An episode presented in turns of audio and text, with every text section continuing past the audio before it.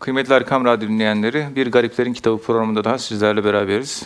Öncelikle hepinizi saygı ve muhabbetle selamlıyoruz. Muhterem dinleyenler, bu programda malumunuz olduğu üzere kıymetli hocamız Profesör Doktor Ethem Cebecioğlu hocamız bize Esad Efendi Hazretleri'nin tasavvufi görüşlerinden bahsediyorlar. Ben sözü fazla uzatmadan hemen hocamıza dönmek istiyorum.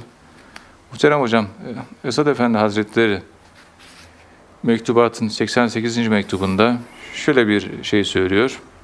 Sevgilinin dövmesi yani sevgilinin ezası bile ce- cefası bile sefadır diyor. Şereftir. Şeklinde bir ifadesi var. Bunu nasıl anlamak gerekiyor? Sevgilinin cefası bile safadır. Yani şereftir sözü. Ee, bunu nasıl yorumlayabiliriz? Ee, nasıl açıklayabiliriz? Buyurun efendim. Euzu billahi mineşşeytanirracim. Bismillahirrahmanirrahim.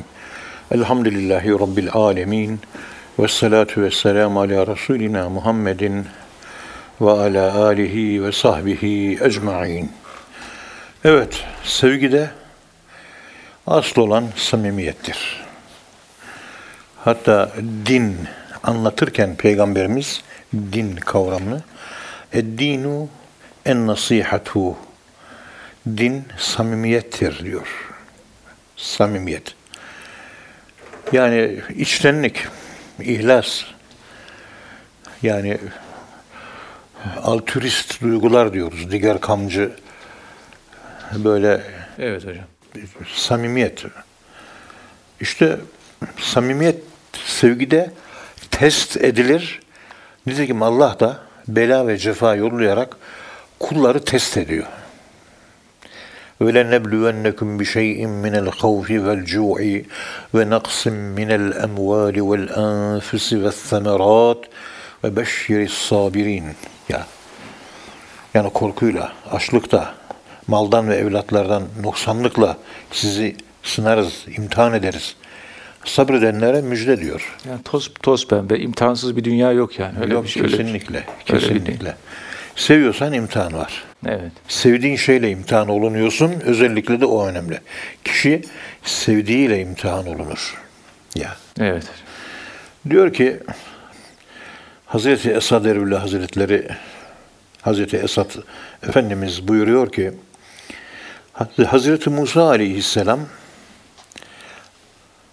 o ancak senin sınamandır. Yani imtihanındır. Yani fitnendir demişti. Araf suresi 155.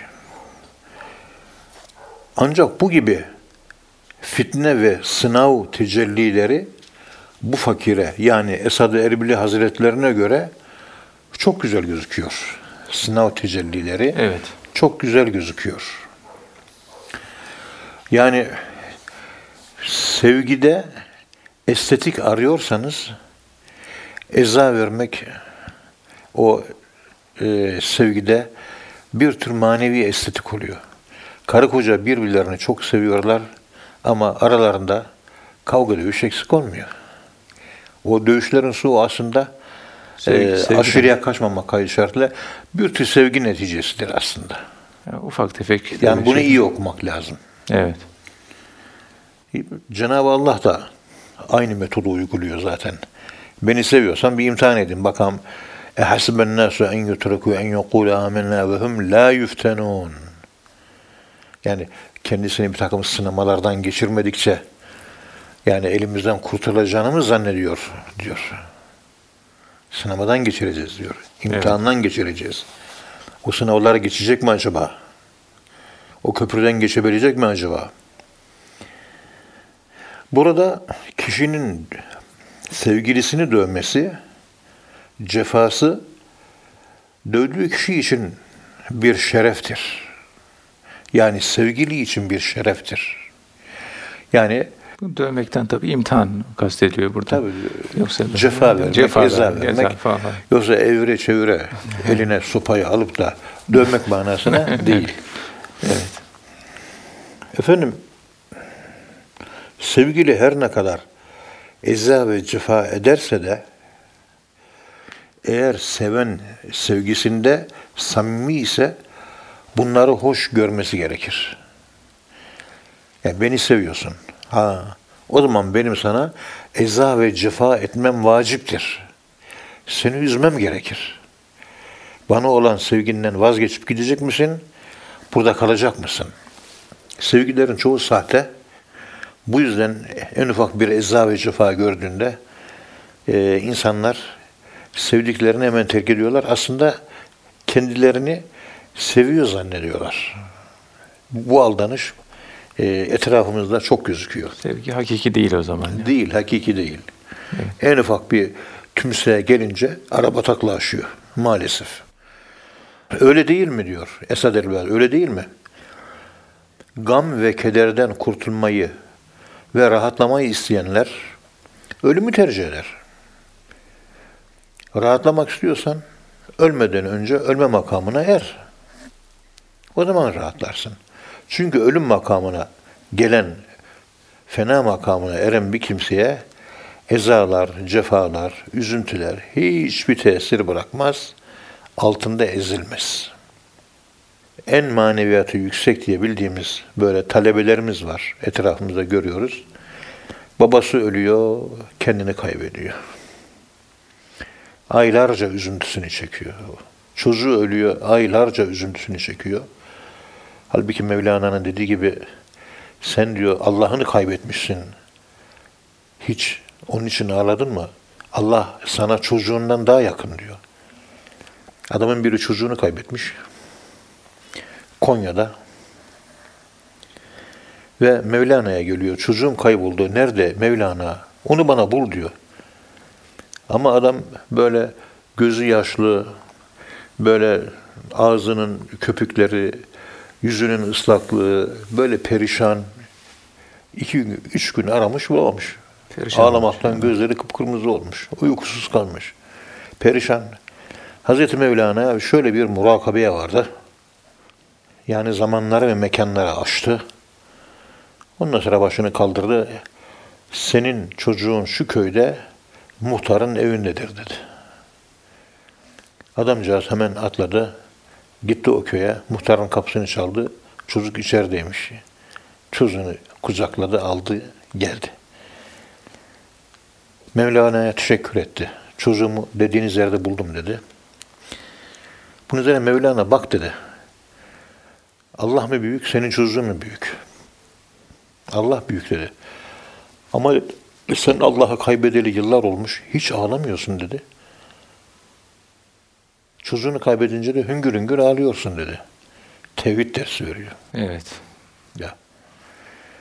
İşte bunlar e, gerçekten irfan nazarıyla baktığınızda kötü gibi görünen şeylerde güzellikler, güzel gibi görünen şeylerde kötülükler olabilir.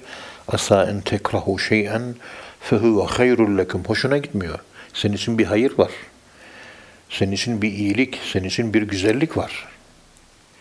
Ve asa en tuhibbu şey'en bir ayet-i kerimeye göre ve huve kurhul lehum bir ayet-i kerime fehuve şerrul lekum.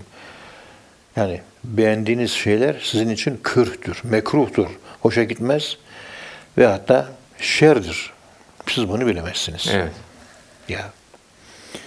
Ve biz buna şöyle söylüyoruz. Allah'la kul arasındaki kader kuantumu. Kuantumda artılar eksi, eksiler artı. Kadınlar erkek, erkekler kadın. Yukarıdakiler aşağıda, aşağıdakiler yukarıda. Sağdaki solda, soldaki sağda. Tam bir Bilinmezlik var. Kaosun Kaos. olduğu yer. Zıtların gittiği yer. Her şey o kutuda gizli. Neyin ne olduğunu bilemiyorsunuz. İşte bu kader kuantumu Allah'la kul arasında sevgi konusunda bir kapı aralıyor. Ve orada kahır doğuş, lütfu doğuş çıkıyor. Evet. Yani Allah bana nimet verdi ne güzel. Allah bugün beni dövdü ne kötü. Öyle bir şey yok. Allah beni sevdi, nimet gönderdi güzel. Allah bana efendim söyleyeyim bir imtihan bela gönderdi. O da güzel. Gülü de hoş, har da hoş, gül de hoş, diken de hoş, gülü de hoş. Arada hiç fark yok. Kahrı da hoş, lütfu da hoş. Kahır lütuf kadar bir sevimliliği yoksa kulda Okulda tevhid yoktur diyor. Abdülkadir Geylani Hazretleri Fethur Rabbani'de. Biz üzüntü gelince kahroluyoruz, mahvoluyoruz. Halbuki o durumda innema eşhu besi ve huzni huzni ilallah. Allah'a dönüp Allah'la konuşacaksın. Evet. Derdini ona açacaksın. Dışarıya bir şey sezdirmeyeceksin. O durumlarda bir üzüntüler kulübesi inşa edeceksin. Çekileceksin kendi başına bir köşeye. Üzüntü kulübende kendi kendini kendin yiyeceksin. Kendin kendinle. Allah'la konuşacaksın. Evet. O zaman dertler azalıyor. İnsanlara arttıkça, anlattıkça dert artıyor. Üzüntü artıyor. Evet. Bu yüzden oyunun kuralı o ariflerin satrancında biliyorsunuz yılanlar var, çıyanlar var, makamlar var, mevkiler var. O fırıldak yuvarlak dönüyor, dönüyor, dönüyor. Bir duruyor. İşte ona göre yol alıyorsun falan. Ben bir defa oynadım hayatımda o oyunu. Muhyiddin Arabi Hazretleri'nin Arifler satrancını. Dört hamlede hedefe ulaştım Allah'ın izniyle. Evet. Ne ifade eder onu da bilmiyorum ama şunu döndürüyorsun. Bu kainatın dönüşü gibi felekleri döndürüyorsun şöyle bir döndürüyorsun. Dönüyor dönüyor dönüyor dönüyor duruyor. Ne çıkıyorsa bahtına ona göre yol alıyorsun. Kimse tayin etmiyor. Tam bir kuantum, tam bir bilinmezlik, tam bir kaos, kargaşa. Aşağı mı çıkacak, yukarı mı çıkacak? Sağ mı çıkacak, sol mu çıkacak? Ön mü çıkacak, arka mı çıkacak? Hepsi birbirine eşit. Hepsine razısın. Aşağıda ineceksin, razısın. Yukarıda çıksan yine razısın. Gül verildi, razısın. Diken verildi, yine razısın. Bunları tabii iyi değerlendirmek lazım. Çok, evet. Ee, insanları olgunlaştıran şeyler bunlar. Böyle üzüntü, sıkıntılar geldiğinde bunları hep hatırlamak lazım. Veya da bir hatırlatıcının hatırlatması lazım. İnsanlar bu konularda e, çok kaybediyorlar maalesef. Evet. Yani bu mal, mülk elden çıktı, çoluk çocuk elden çıktı, dünya kaybına uğradım, makam kaybına uğradım. Adam olgun adam, 50 yaşına gelmiş, genel müdürlüğü kaybetti. 3 ay evden dışarı çıkmadı üzüntüsünden. Halbuki sevinmesi gereken yer o zamandı işte. Likey la te'sev ala ma fatekum. Ayet-i kerimede Allah elinizden çıkan nimetlerin arkasından üzülmeyin diyor. Ve la tefrahu bima atakumullah. Allahü Teala'nın verdiği nimetler karşısında da ferahlanmayın diyor. Yani ölçü sabitleşecek bir sırat-ı müstakim ölçüsünü burada da koymamız lazım. E, dervişlik zaten bundan ibarettir. Eğlencesi ariflerin tevhid olur diyor Yunus Emre. İşte bu kuantum oyunu. Evet. Bunu iyi oynamak lazım. O ariflerin satrancını da iyi oynamak lazım ki bu o manaya geliyor. Bu oyundan uzak kalma, oyundan da ayrılma. Yani oyundan vazgeçme, oyundan ayrılma ve oyunu da iyi oyna. Mecburuz bu oyunu oynamaya. Eğer tekamül, olgunlaşmak, Allah'a yaklaşmak, vuslat, Allah'ı görmek istiyorsak çok önemli. Her an her şey olabilir. Kader bu. Ve aklı ötesi bir şey. Akıl ermez buna. Öldüğünüz zaman aklınız erer. Kader sırrı anlatmayın. Öldükten sonra size açılacaktır. Bu yüzden ölmeden önce ölen insanlara kader sırrı açılıyor. Ölümle irtibada geçenlere açılıyor. Evet. İşte onlara da Arif adı veriliyor. Ölümü seven insanlara kuantumun sırrı açılıyor. Onlar da herkesin ağladığı yerde gülerler, herkesin güldüğü yerde ağlarlar. Ve kimse onları anlamaz. Onlar her devirde yalnız kalmış insanlardır. Anlayanlar yoktur. Hz. Mevlana Celaleddin Rumi öyle buyuruyor. Ey Hüsamettin diyor. Beni kimse anlamadı. Hatta sen de anlamadın diyor. Ya yakındaki yakını, en, En yakını o. yakındaki, evet. En arif o. Etrafındaki mübarek zatlar içerisinde sen bile anlamadın diyor. Ben beni anlayacak adama hasret gidiyorum diyor. Fakir üst dili tasavvufun bir parça anlamaya başladıktan sonra anlamayan insanlar çoğaldı. Evet. Gücüm yettiği kadar o dili kullanmamaya çalışıyorum.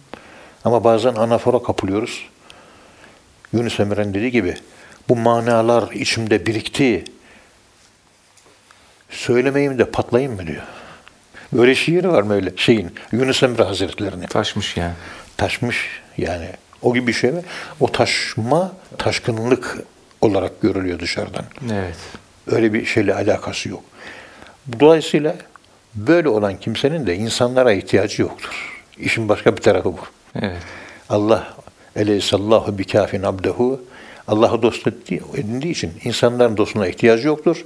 Allah'ın dostluğunu edinemeyenler başkalarının dostluğuna iyi veya kötü diye değerlendirmesine ihtiyacı var. Arif'in ihtiyacı yoktur. Cehennem onlara cennet gibi gelir.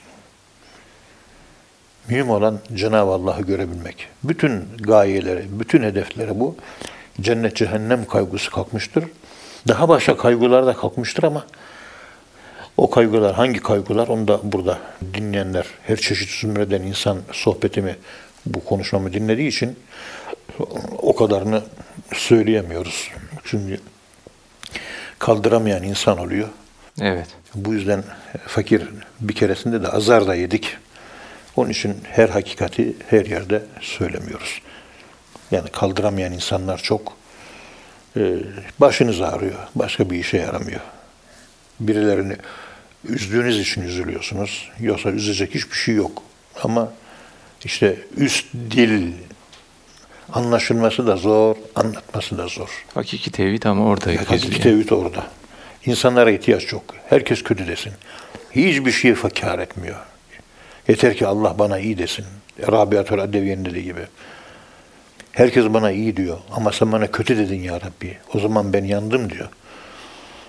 Tabii bunlar çok özel noktalar. Evet. Tasavvufun hassas noktaları. Buralara kadar gelmek hem zor. Buralarda durmak, muhafaza etmek çok zor. Bu noktaya geldiğiniz zaman namazınız, Kur'an okumanız, tefekkürünüz artıyor.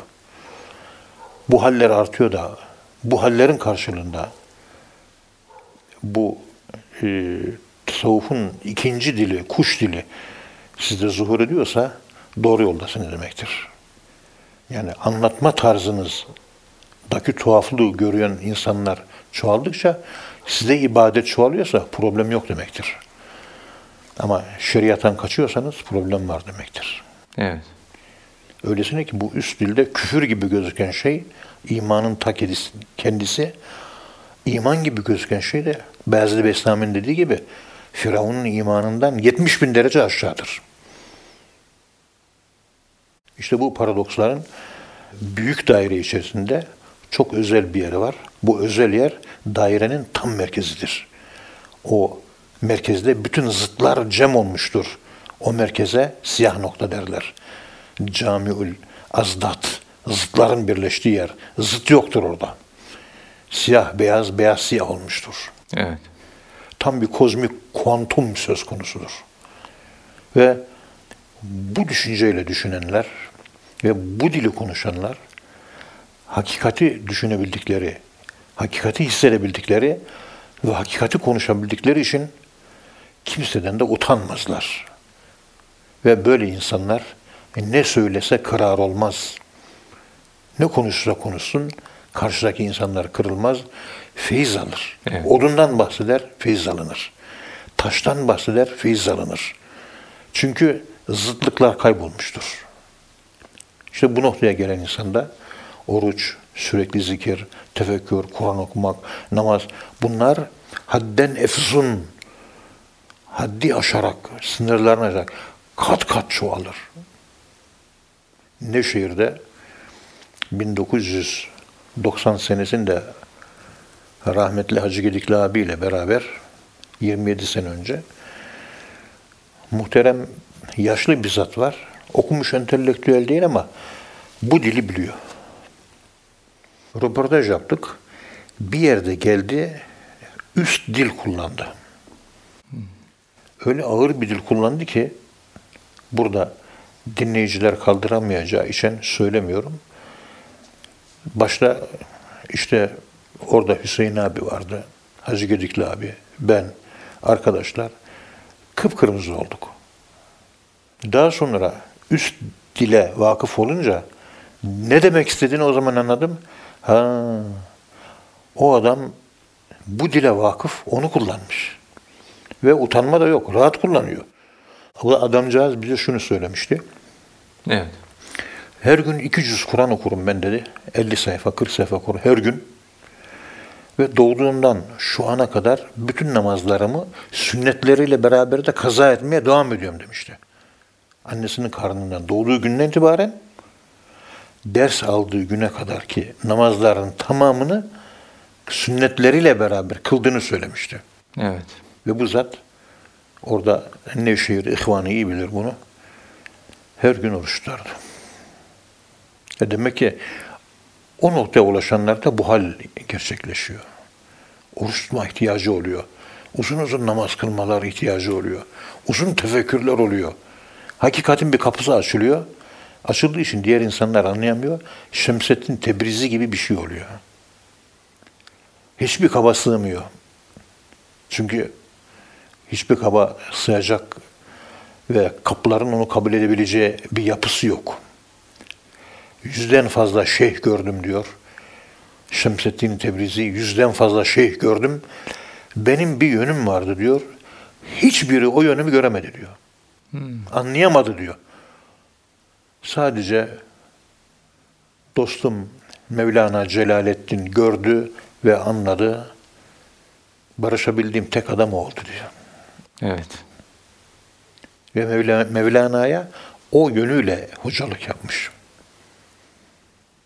Bunlar tabii tasavvufun Evet, çok bunlar tasavvufun hassas, ince Biraz, konuları. biraz derin konuları. Doktora derslerinde bir kısmını anlatıyoruz. Anlattıktan sonra kimseye anlatmayın diyoruz. Çünkü orada akademik olduğu için biz her şeyi anlatmak zorundayız. Bir yere geliyor, onlara da, çocuklara da e, doktora derslerinde artık anlatamıyorum. Yani durun, bu, bu kadar. Bundan sonrasını hatta sana da bir kere bu dilden bir kısmını bir kere kullandık. Senin de yüzün kıpkırmızı olmuştu. Yani e, Evet. Sultan Veled Sultan Veled'in iftidanamesi var. İftida, iftidanamede bu üstil çok kuvvetli var. Onun için herkesin okumaması lazım. Evet. Erbabı okuyacak, bilecek, kenara koyacak. Onun için baskısında iftidanamenin bu tür üst dilin en üst seviyede kullandığı yerler tercümeye konmamıştır. Abdurrahman Ali diye Köln Üniversitesi'nde İslam felsefesi doktorası yapan, Hakim Tirmizi üzerine doktora yapan bir talebim vardı benim. Hocam dedi oradaki üstadlar, Fars dili üstadları dil mantık ilişkisi, anlam ve mantık ilişkisi analizlerini yaparken iptidanamede cümle geliyor bir yerde işte ilkbahar derken kıştan bahsediyor. Ya ilkbahar değil yazdan bahsetmem lazım. Sonbahar nerede onlar? Kopuyor. Orada bir kopuk, epey bir kopukluk bulmuşlar iftidanamede, baskısında. Ya bu anlam ve mantık ilişkisi aslında bir sıkıntı var burada. Konya'ya gelmişler. İftidanamenin aslını bulmuşlar. Kopuk olan yerlerin ne olduğunu okumuşlar. Onların da yüzü kızarmış. Evet. Onların da yüzü kızarmış. Evet hocam. Ve e, Divanı Kebir'de de bu tür çok derin anlam derinlikleri var. Anlamayanlar, iyi ki anlamıyorlar. Anlasa da anlayanlar şöyle bir sarsılır. Halbuki tevhidin tam orta noktası. Tam tam orta nokta tevhid o. Ve bu konuşmaya başlayınca yani bu konudaki konuşmalara ben başlayınca şuradan başlıyorum. Bir gün Peygamberimiz sallallahu aleyhi ve sellem imanı en iyi kim bilir diye sordu.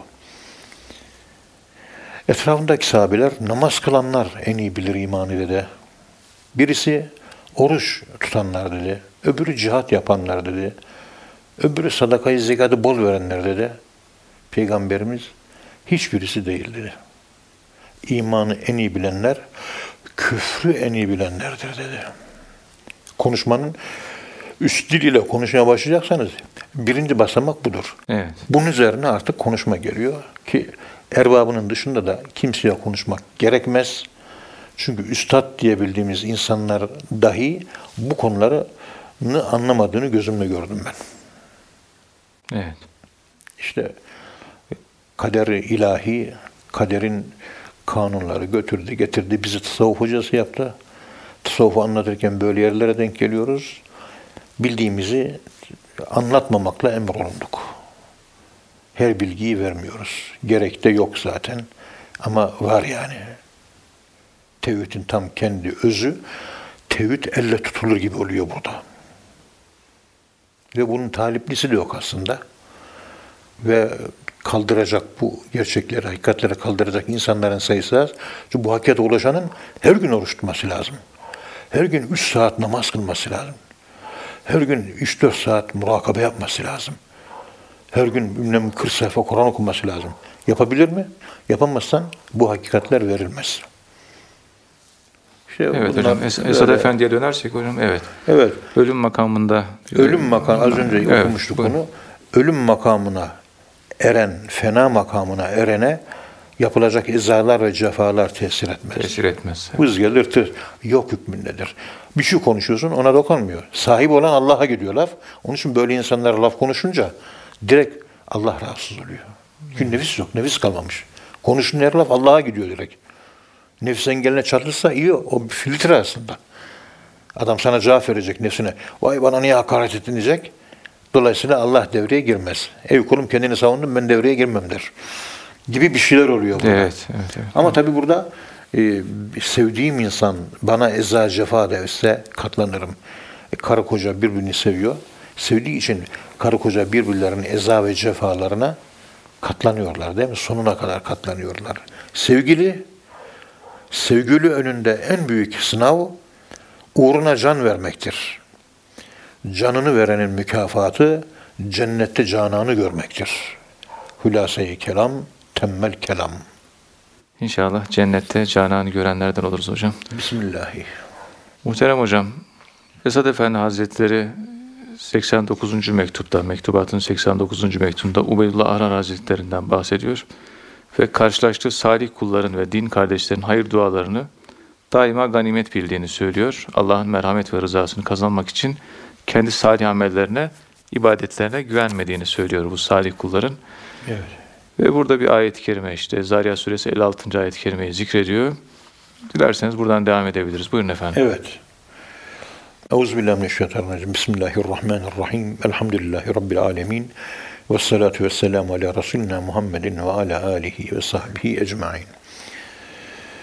Mektubatta sık sık olmak üzere bazı ayetlerin yorumları var. Evet, ayet tefsirleri şey. Hatta aynı ayete birkaç çeşit teville birkaç birkaç çeşit mana açılımı verilmiş ki Evet. okuyanların düşünce ufku genişlesin diye bu aynı durum hadisler için de geçerlidir. Yani bu da Esad Efendi'nin ilmi müktesebatının kuvvet, kuvvetli olduğunu gösteriyor. İlmi muktesebat kuvvetli zaten daha önceki derslerimde anlattım ben. Kelami dergahında her sabah namazından sonra Hasip Efendi dergahta yaşadığı için o anlatıyor. Evet. Ve Kelami Dergahı'nın Hatırlar kitabında da e, Karlvet'te o da söylüyor. Orada da geçiyor. Sabah namazından sonra, her sabah namazından sonra üç sayfa Kur'an okunuyor. Esad Erbil Hazretleri sabah namazından sonra işte güneşin doğmasına ne kadar var? Yarım saat var. Yarım saat oradan. Ondan sonra e, şey var, işrak namazını bekliyoruz. İşrak namazını beklerken bir saat de oradan bekliyor, bir buçuk saat. Bir buçuk saatlik süre içerisinde Esad Erbili Hazretleri her gün üç sayfa okunan Kur'an-ı Kerim'in, üç sayfalık Kur'an-ı Kerim'in tefsirini yapıyor ve cemaati dinliyor. Keşke teyip olsaydı da alsalardı, onları bugünkü dile çevirip yayınlasaydık ne kadar güzel olurdu. Evet. Yani öyle oluyor ki demek ki 200 günde bir Kur'an tefsiri tamamlanıyor. Hatim edilmiş. Gümüşhanevi dergahı sürekli hadis okuyor. Ondan sonra e, çarşambadaki Haydar Efendi'nin topluluğu o da fıkıh üzerine kitaplar okuyor. Serahsi'nin Mefsutu vesairesi. Evet. E, Kelami dergahı da tamamen tefsirle meşgul oluyor. Bak tefsir, fıkıh, Hadis. hadis, üzerine üç tane sacayağı var İstanbul'da. İşte hani farklı ekol gibi yani. Öyle öyle çok güzel bir şey ama. Güzel bir şey, evet. Güzel bir şey. Aslında hepsi hepsini okuyor da bizim bu e, Esad Erbil Hazretleri'nin dergahı tefsir üzerine, Kur'an üzerine yoğunlaşmış. Öne, öne çıkan yönü Evet. olmuş oluyor. Evet. Zaten şu andaki açılım da Türkiye'de Kur'an kursu hizmetlerini en iyi veren, en kaliteli veren ve adam yetiştiren ve bizzat cemiyette de toplumda da bu yönde faaliyet ve açılımları olan bu Esad Erbil Hazretlerinin e, getirmiş olduğu çizgidir. Ve bu Evet. çizginin açılımıdır aslında. O da ilginç bir şey. Efendim Pir Efendimiz ve ma halaktul cinne vel inse illa liya'budun. Cin ve insanları ancak bana kulluk etsinler diye yarattım. Ez-Zariyat 56 ayet-i kerimesini şu şekilde yorumlar. Bu ayete göre bir kul, bir mahluk amel ve ibadetleri sayesinde ancak nefsini isyandan kurtarır. Yani farzları yapan bir kimse isyan etmekten kendini korur. O iyi. Ama bu farzlara ek olarak bir fazilet iddiasında bulunamaz. Farzı yaptım, fazladan da kendi gönüllü olarak Allah emretti, emrettiği için yaptım. Allah emretmeden ben gönlü canım istedi, arzuladım, coşkunluk oldu. Şöyle bir fazlalığım var ibadette, namazda, oruçta, zekatta, infakta, zikirde. Böyle bir fazilet, Fazilet. iddiası olmaz. Olmaz. He. Sadece kendini isyandan korur. Yani o bak. O, o olur. Zaten Kur'an-ı Kerim amacı da esas olan budur. Te- temelde o. Ve Kur'an-ı Kerim Kıbrıs'ta e, bir vakıf vardı. Talibe Vakfı. Bizi Kıbrıs davet etmişlerdi. Ee, oradaki üniversite gençlerinin vakfıydı. Bundan 6 sene önceydi. Kur'an-ı Kerim e, bütün bir görüntüsüyle avama hitap eden bir kitaptır. Evet. Havasa ait yönü içinde gizlenmiştir. Batını. O açıklanması yani e, hikmet denilen yönü. Kitap var, hikmet var. İkisi de peygamber verilmiş. Hikmet Kur'an satır, kitap Kur'an satırlarıdır, yazılıdır. Hikmet yazılı değildir. Mana açılımlarıdır. Biri gözle görülüyor. Yani gördüğün Kur'an-ı Kerim'in semantik, lingüistik açılımı maddi olarak odur. Öbürü kalpsel açılımı. Yani akli olarak anlayacağımız Kur'an, kalbi olarak anlayacağımız Kur'an. Evet. Bütün insanlara akıl olarak anlayabileceği seviyede inmiştir. Dolayısıyla Kur'an-ı Kerim'in imiş ama bütün insanlar olduğu için bütün genel avam insan içine alır.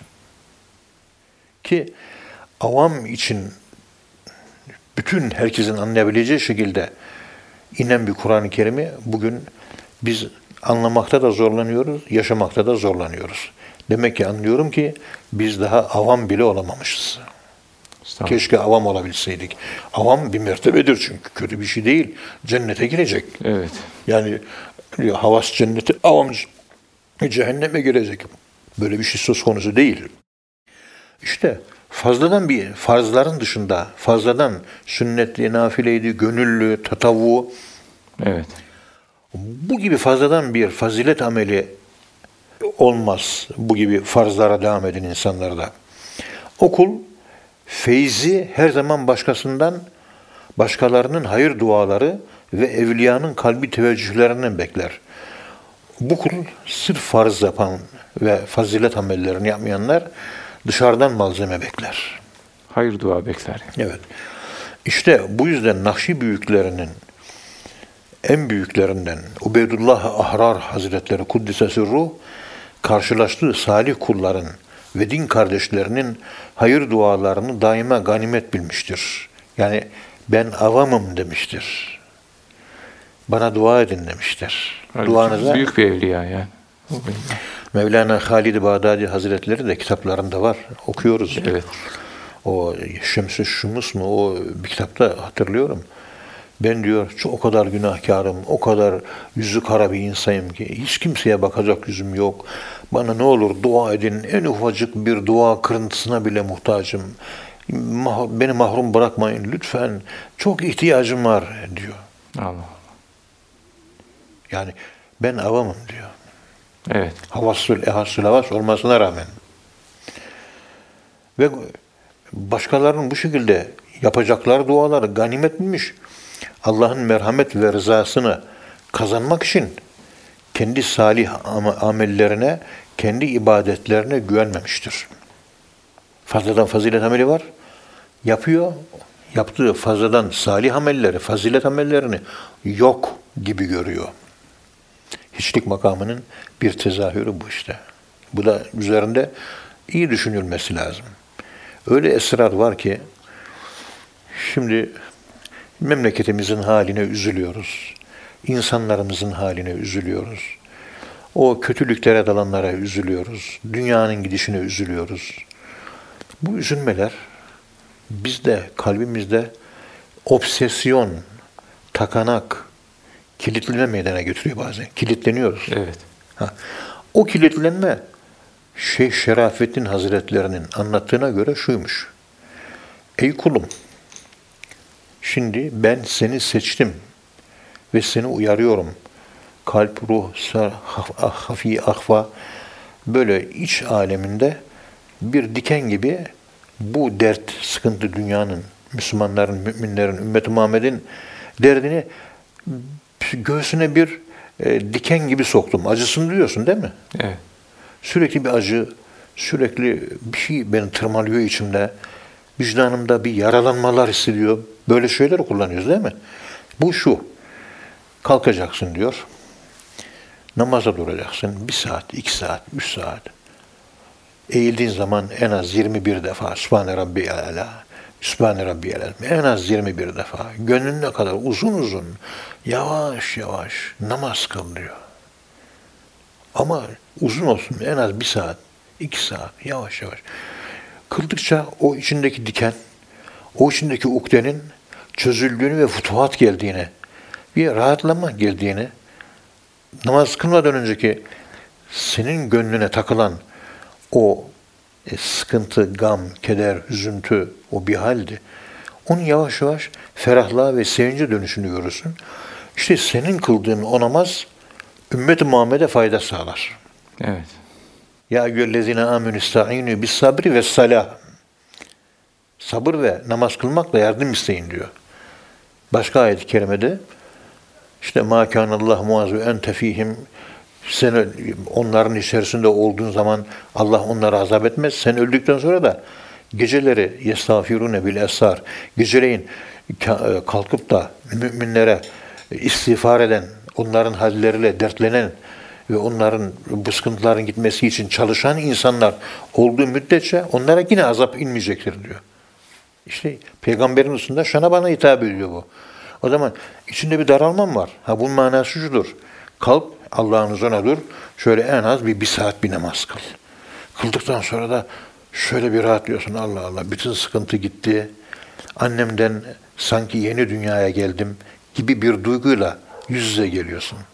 Evet. Bunlar sinyaller. E bu gelen sinyalleri, işaretleri, bu ayetleri ve fi enfusikum efela tebsurun nefsinizle meydana gelen Allah'ın gönderdiği ayetleri nasıl okuyacaksın? Kur'an ayet okuyorsun. Kainat ayet okuyorsun. Nefsin de sen de bir ayet onu okuyor. Okuyamıyoruz maalesef. Üzülüyor, üzülmeye devam ediyor. İşte namaz buyur. Buyur namaz. Felaha erme sırrı. İstiane, yardım sırrı ve azap inmemesiyle alakalı istiğfarla alakalı. evet. Ha bunlar Kur'an ayeti. Hadis demiyorum ben. Ayet bunlar. Neresini inkar edeceksin? İşte yetişmiş bir derviş bu Allah'tan gelen sinyalleri alabilmeli. Tıkınma hissediyorum. Kilitlenme hissediyorum. Özellikle kadınlar.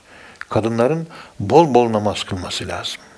Çok namaz kadınlara gelen iş sıkıntısı onlar duyarlı olduğu için daha fazla. Ve o kılınan namazla memlekete gelecek bela engel oluyor. Memleketin bir kalesine çıktın, burcuna düşmanla savaşıyorsun o namaz. Hazreti Mevlana Celaleddin Rumi, Baycunoya'nın askerleri, Moğol askerleri Konya'ya geldiği sırada herkes kaçmıştı. Mevlana'ya Sultan demişti ki sen de benimle beraber Aksaray'a gel. Gitmedi Mevlana. Ben tek başına kalacağım. Allah'la beraber Konya'yı savunacağım dedi. Baycunoyan askerlere geldiler. Baktılar ki bir tek kişi var şehirde. Noyanlar ok çektiler.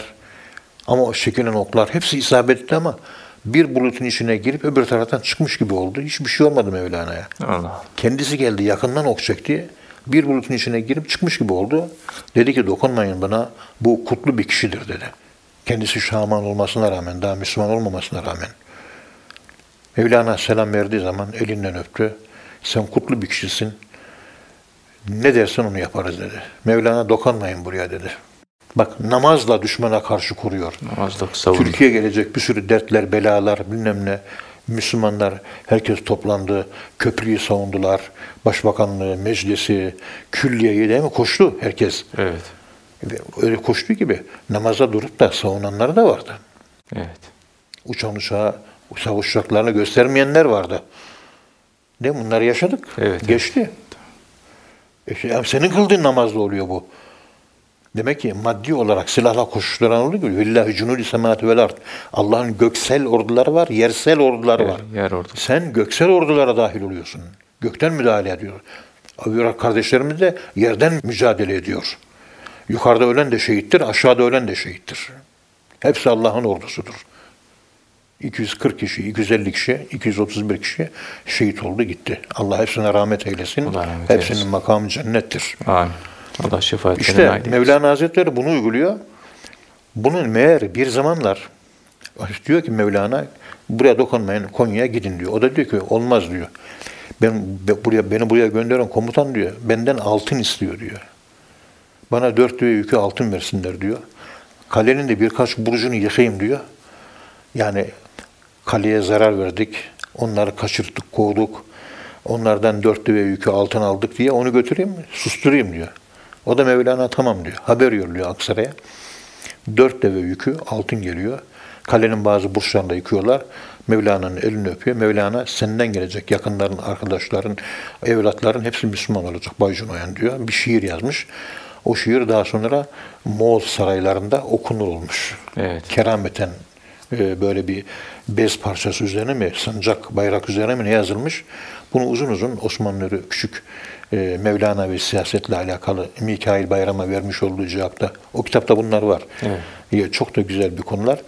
Burada espri Mevlana'nın namazla koruması. Yahudiler Kur'an-ı Kerim'de Hz. Musa'ya diyorlar ki düşmana karşı savunacağız. Hz. Musa diyor ki e, düşman görüyor. Hadi savaşa çıkın diyor. Yahudiler ne diyor biliyor musunuz? İzheb ente ve rabbuke fekatila. Sen ve Rabbin ikiniz beraber gidin savaşın. İnna hahuna qaidun. Biz burada oturacağız diyorlar. Duracağız diyor. Hazreti Mevlana aynı. Yani Allah'la beraber git sen savaş diyorlar. Mevlana tek Allah yanında tek başına değil. Allah'la beraber Konya'yı bu şekilde kurtarmıştır. Ve Mevlana'nın da bir duası vardır.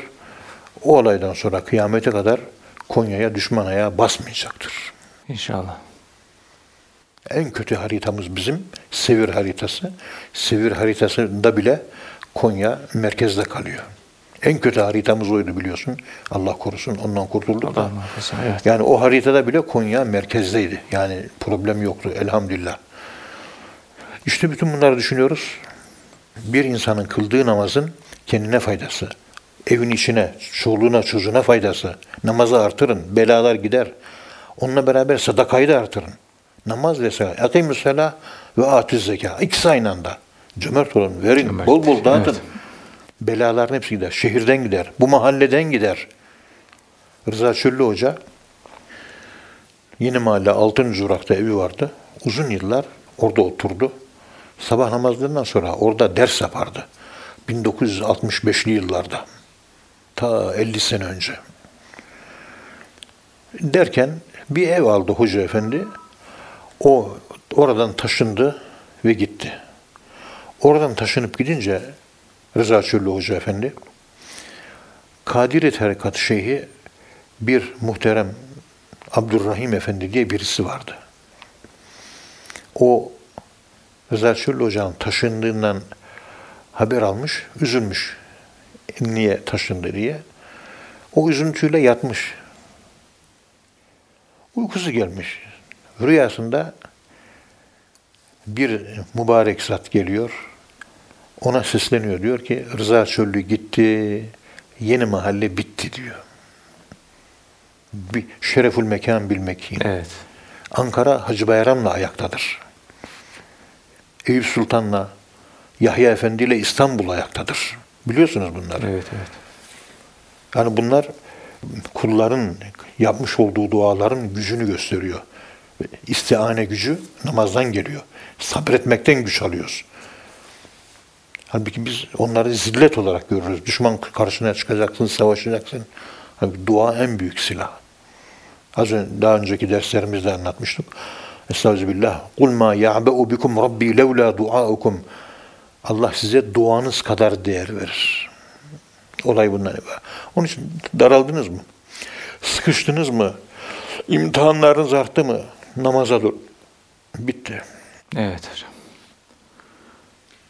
Ve himmetle ayıldı sarhoş. Kendin buldu kendini.